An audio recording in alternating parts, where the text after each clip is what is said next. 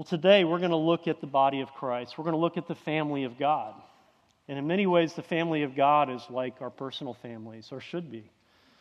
Or our personal families, to flip it, should be like the family of God, shouldn't they? As we look at verses 15 to 23 today, Paul is remembering in verse 15 what Pastor Mike went over last week all of the blessings in Christ. And because of those blessings, verse 15, for this reason I too, having heard of the faith, in the Lord Jesus, which exists among you, and your love for all the saints. Don't cease giving thanks for you while making mention of you in my prayers. Paul is talking to the Ephesian Christians here. If you remember in Acts 20, verses 36 38, Paul's last visit before going to Jerusalem and going to prison was with the Ephesians.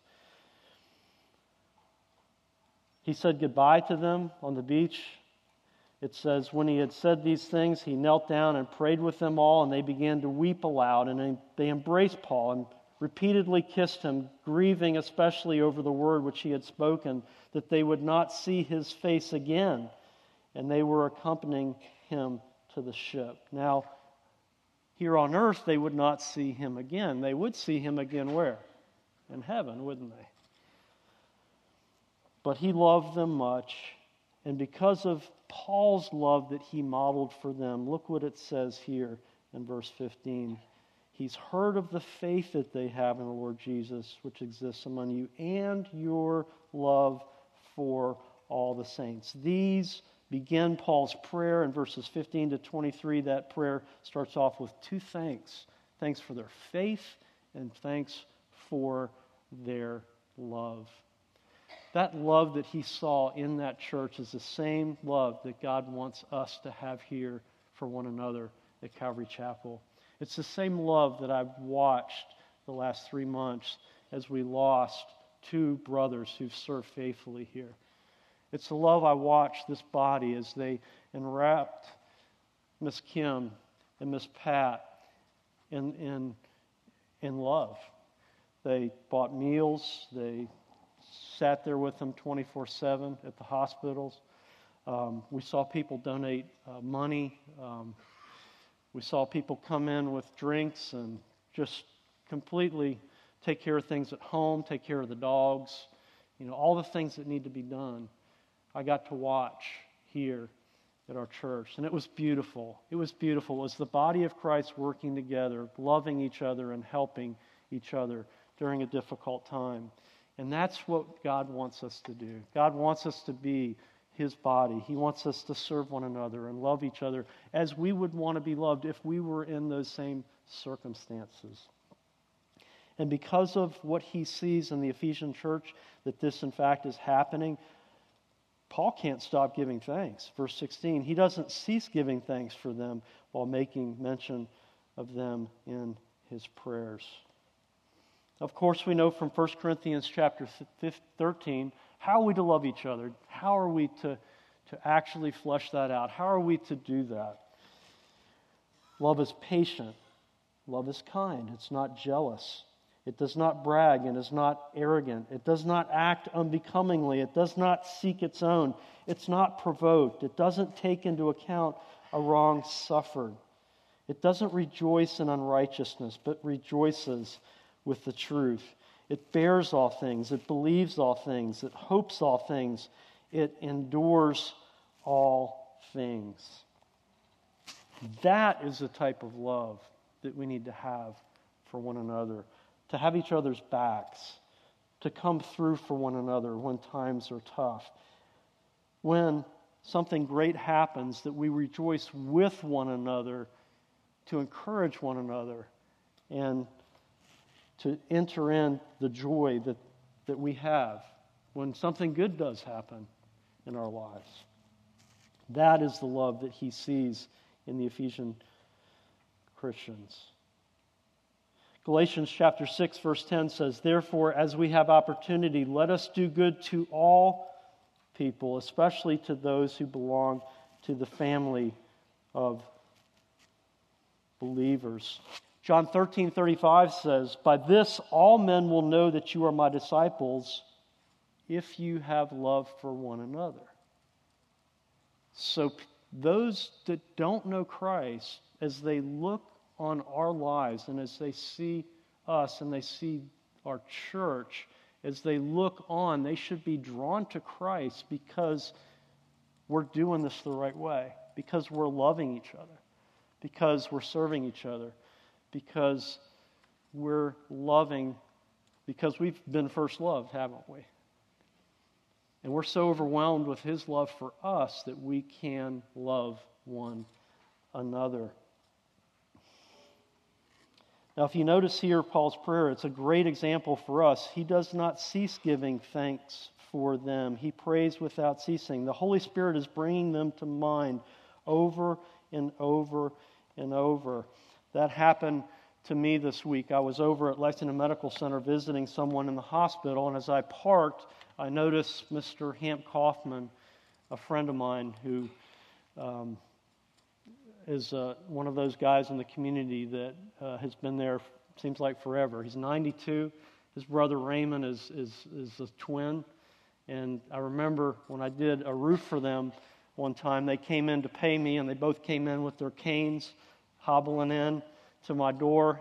And they came in right when I was done, and they, they came by like within hours and wanting to pay, pay, which is very rare for customers to want to pay that quickly.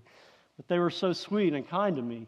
It's when I first went into business. And those guys over the years have been a blessing to this community. Um, Raymond, I think, used to be the president of Lexington State Bank before it was BB&T. Uh, Raymond and then Hamp worked as a real estate agent and actually helped us. Miss Heidi said before between the services that that he actually helped us get this land and he went to bat for us, didn't he, when we didn't have the money, Heidi? Is that what you said?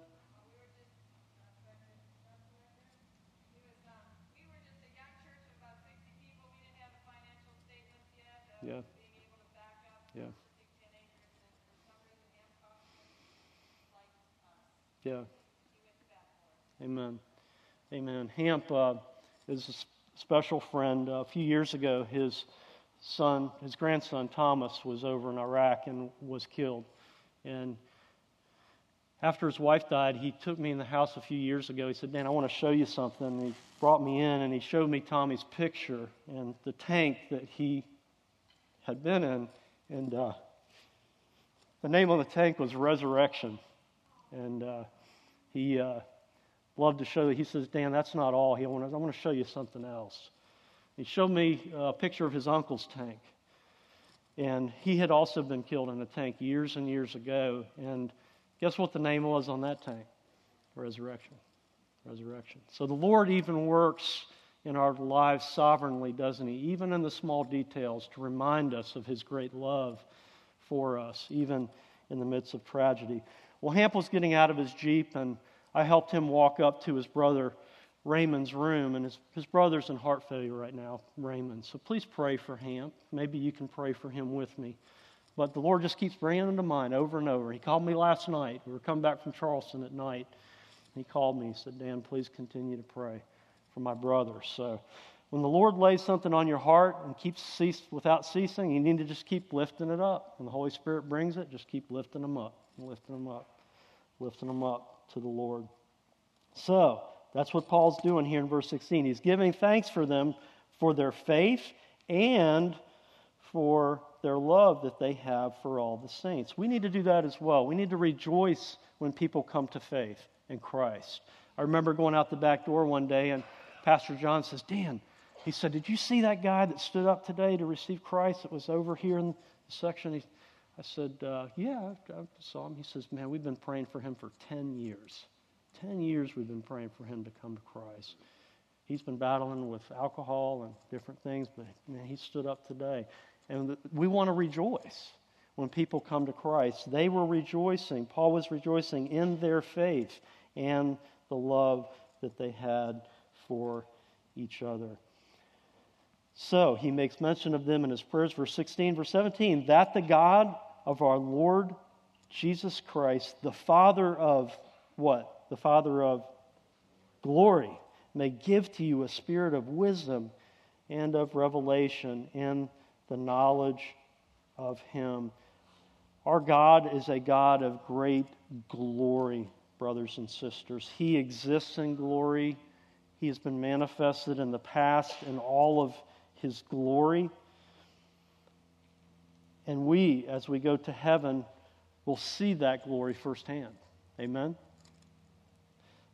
We'll see it firsthand. Now, he's praying that God would give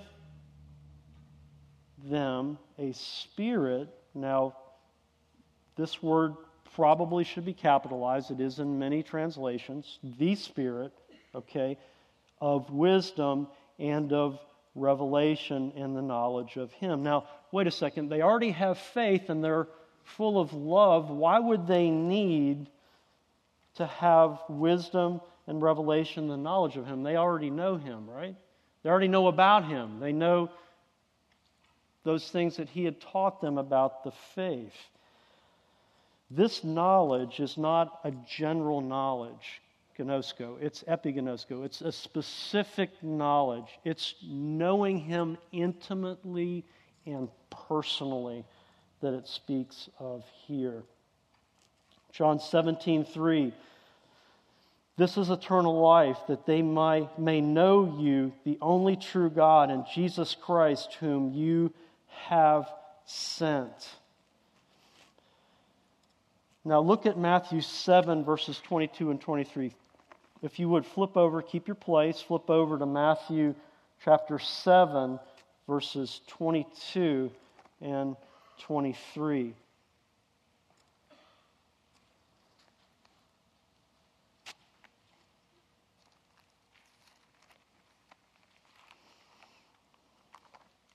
If you're there, say amen.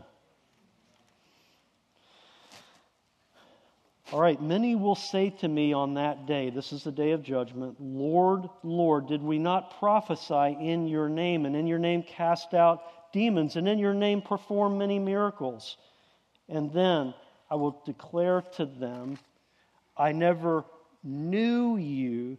Depart from me, you who practice lawlessness. The crux of our relationship with God is not knowledge alone, it's actually an intimate relationship where He knows us and we know Him. We need to make sure that we know Him. Make sure that it's not just an intellectual knowledge, that it goes from here to the mind to the heart, where actually we know Him intimately, that we know Him personally. And this is what Paul is praying for here in verse 17 that the Holy Spirit will give them that wisdom of revelation and the knowledge of Him. It's taking all of the facts, and wisdom is applying the facts, isn't it? You can be smart and know a lot of things, but it's how to apply them is where wisdom comes in. And this is where Paul is relying on the Holy Spirit, is relying on the Holy Spirit to teach us, to help us, to reveal to us that knowledge of Jesus that is intimate. This is the same knowledge we see that Moses had in Exodus 33, verses 8 through 11. He would go in with God each day. And it says, And it came about whenever Moses went out to the tent that all the people would arise and stand, each at the entrance of his tent, and gaze after Moses until he entered the tent. Whenever Moses entered the tent, the pillar of cloud would descend and stand at the entrance of the tent, and the Lord would speak with Moses. When all the people saw the pillar of the cloud standing at the entrance of the tent, all the people would arise and worship, each at the entrance of his tent. Verse 11 Thus the Lord used to speak to Moses face to face, just as a man speaks to a friend. Moses knew God. Jacob also knew God in Genesis 28, verses 16 through 17. He'd explain, he, he cried out, Surely the Lord is in this place after his dream where God met him and showed him that staircase, that ladder to heaven, if you remember. Jacob knew about God, but knew God intimately at this point and actually said, Okay, God is my God. God is speaking to me. And he worshiped him. It's the same knowledge Job wanted in Job chapter 23, verse 3. Oh, that I knew where I might find him, that I might come to his seat. Job gets his answer in Job 42, verses 5 and 6. I have heard of you by hearing, by the hearing of the ear, but now my eyes see, sees you. Therefore I retract and I repent in dust and ashes. It's a personal relationship we see all of these folks come to a point where they realize that God is not just somebody that's out there that was daddy's God, mama's God, grandmama's God. God is my God. God is working on my behalf. And hey, this is the real deal.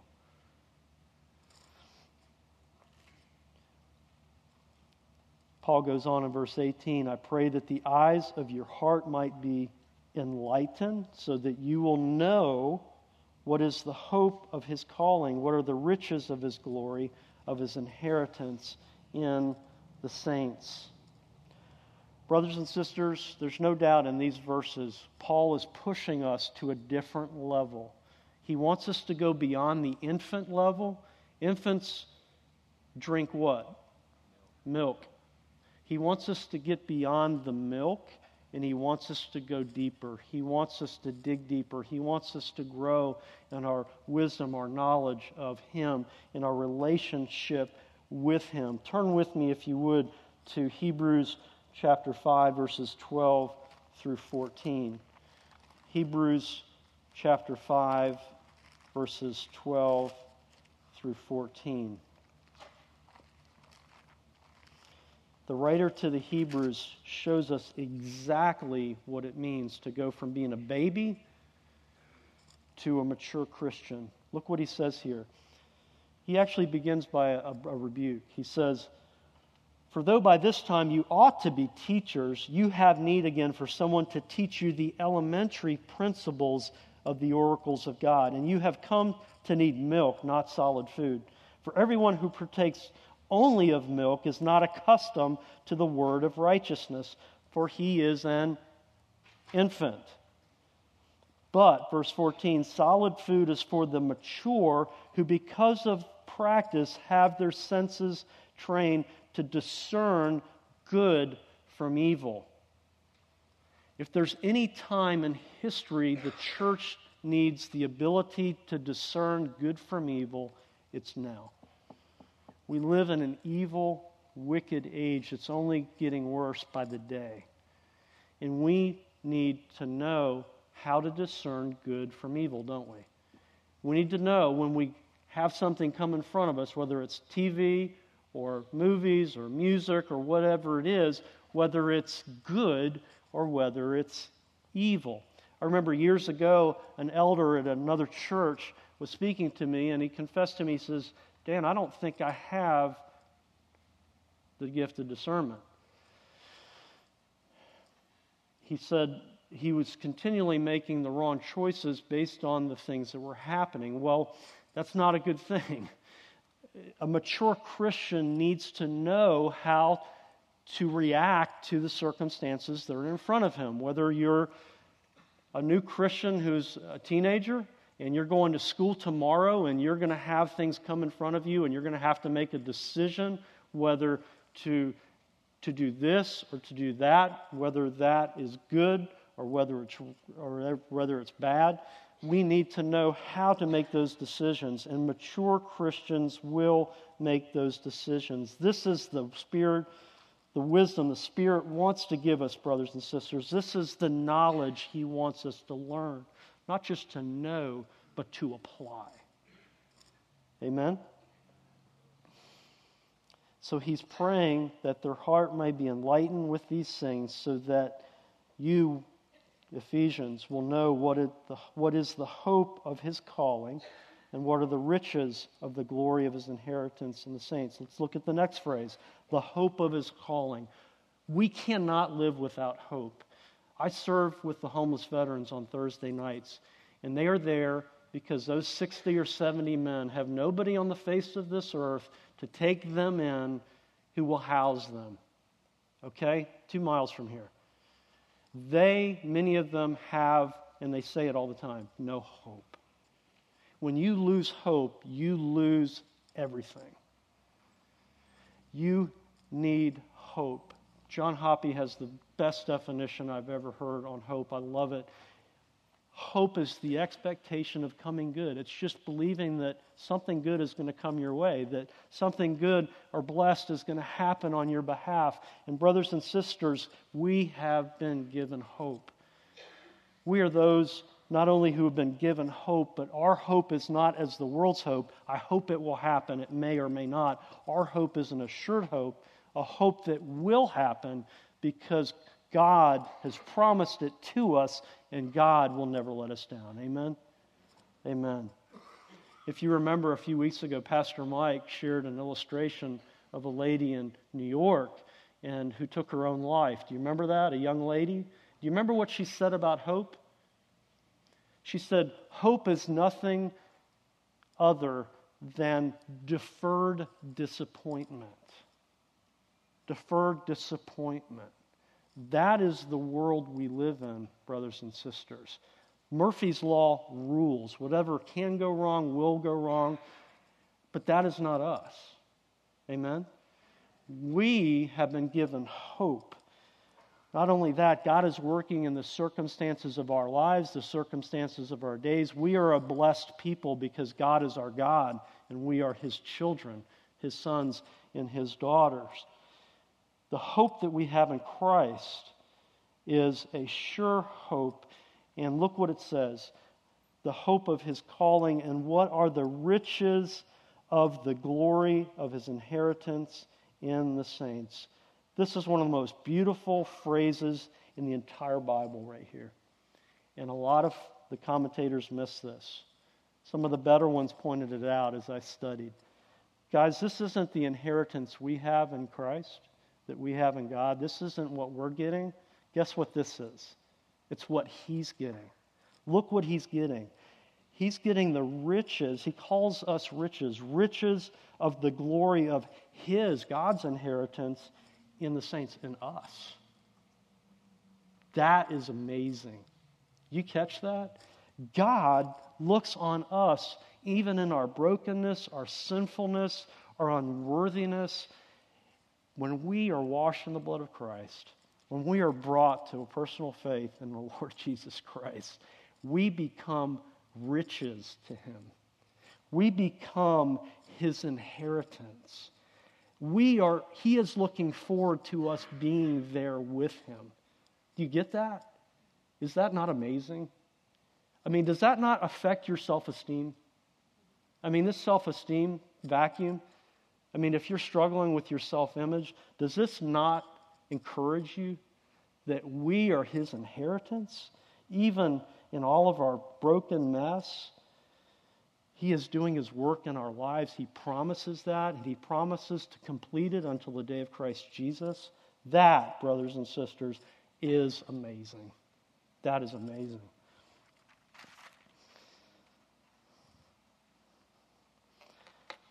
So we are his inheritance. And, verse 19, and what is the surpassing greatness of his power toward us who believe? These are working in accordance with the working of the strength of his might, verse 19. Guys, this verse 19 says that his power toward us, this momentum, because we're his inheritance, that it is the Greek word is hyperbolo. It's way past, it's super, it's mega, it's great.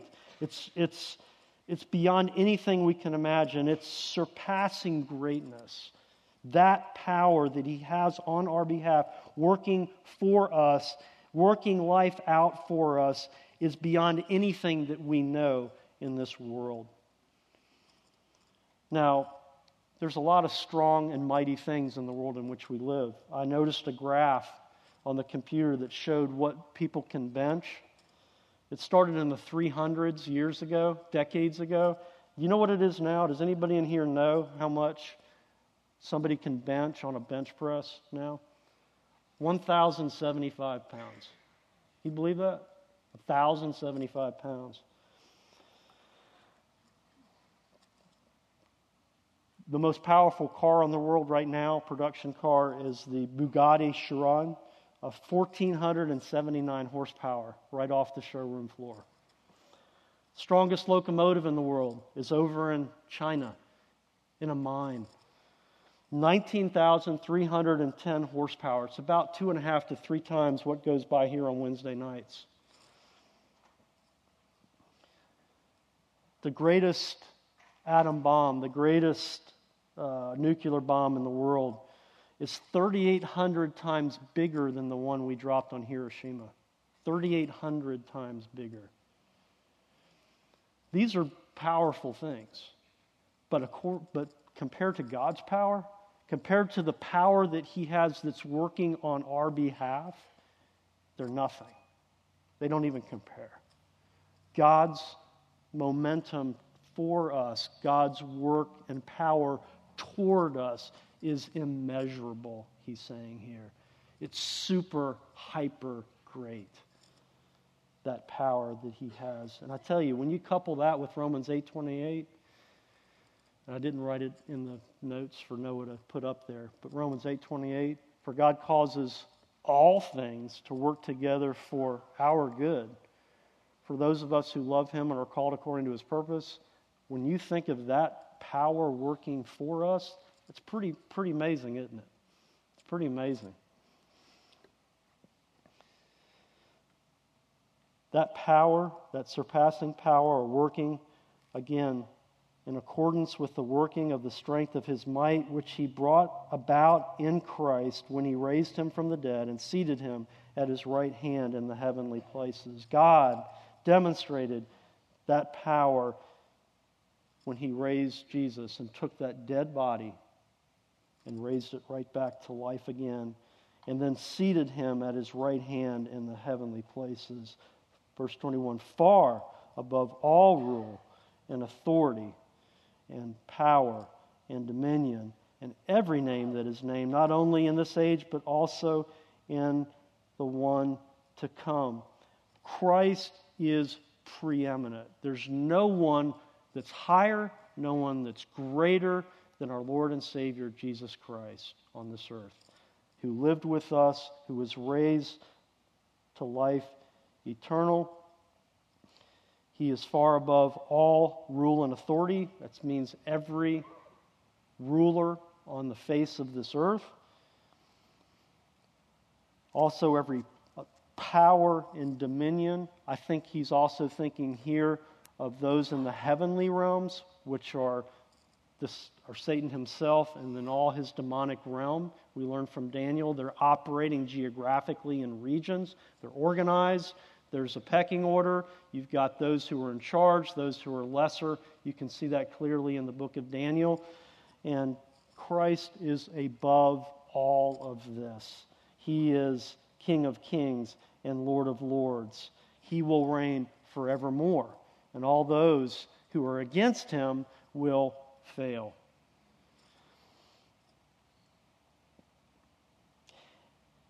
And, verse 22, he put all things, God, and he, God the Father, put all things in subjection under his, Jesus, feet, and gave him, Jesus, as head over all things to the church, which is his body, Jesus' body, the fullness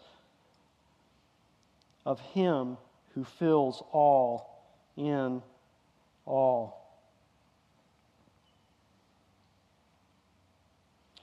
Turn to Colossians 1:19. Colossians 1:19.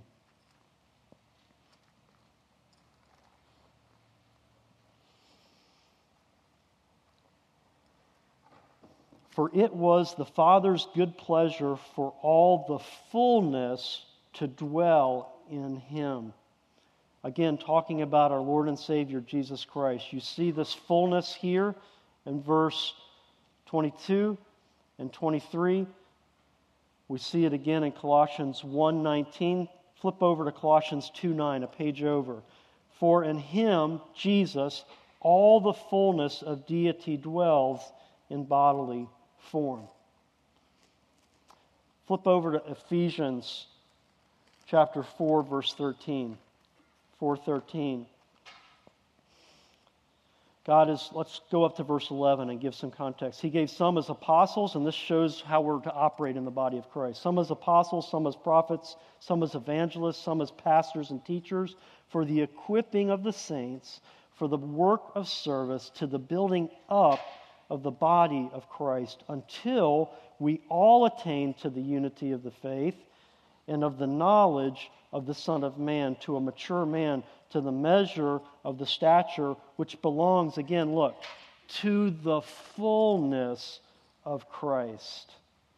We, brothers and sisters, the bride of Christ, are, as we work together, love one another, care for one another, serve one another, are filling up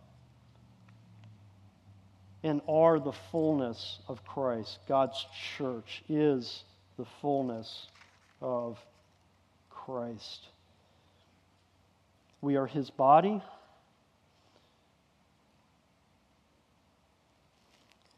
Y'all, if we know him, we will love him and we will serve him, won't we? Isn't that true? If we know him, and we really do know him, not just know about him, but really know him personally, we will love him because he loves us first. He loved us first, didn't he? But then we'll also serve him, which is serving each other and helping one another, is helping serve our children, serve our young folks, serve our teenagers, serving each other in here in the body of Christ. John also talks about this. If you'll turn to John 1 15 through 16, we'll finish up. John chapter 1 verses 15 and 16. John testified, I'll let you get there first. John chapter 1, verses 15 and 16. Okay, it's up here. Good. John testified about him and cried out, saying, This was he of whom I said, He who comes after me has a higher rank than I, for he existed before me. For of, verse 16, his fullness we have all received and grace upon grace. Y'all, we perceive ourselves to lack things as we go through life. We want more of something. Now, sometimes we see that we try to fill it in an idol of the land. You know, it could be, I just got to have that. If I get that, then I'll feel better. If I just get that house, or I get that car, or I get that truck, or I get that boat, or I'm able to get that job, or that promotion, or whatever it is, but, y'all, the fullness that he's talking about here is spiritual fullness. It's learning to be content in all circumstances. It's the fullness of Christ. It's his fullness that we have received in John 1 16. Of his fullness we have all received, and grace upon grace. Amen? Let's pray. Father, we thank you for your word. We thank you, God, that you love us so much, that you gave and saved the Apostle Paul, Lord, to demonstrate for us, Lord, how to love. Lord, he demonstrated in loving the Ephesians. And Father, thank you for loving us and giving us one another. Lord, I just pray that we would each serve one another and love one another. Father, that we would realize how precious we are to you. God, that you have saved us, that you have raised us up, Father. That, Father, your Holy Spirit is a down payment, it's a deposit. He lives inside of us, Lord. It's, he's making us more like you. He's teaching us, He's convicting us, He's comforting us, Lord, as we struggle. Father, you have saved us to an amazing salvation. And we praise you and we thank you, God. We love you so much, God. Father God, I just pray that you'll go out with my brothers and sisters this week. Strengthen them. Help them, Lord, when they encounter per- persecution, temptation. Help them to overcome. Help them to realize the power that you are working in and through them. Through your precious Son, our Lord and Savior, Jesus Christ. Oh, Father, we long to be with you. I praise you, Father, that we will be with you soon. We give you all the glory and all the praise, all the honor. In Jesus' name, amen.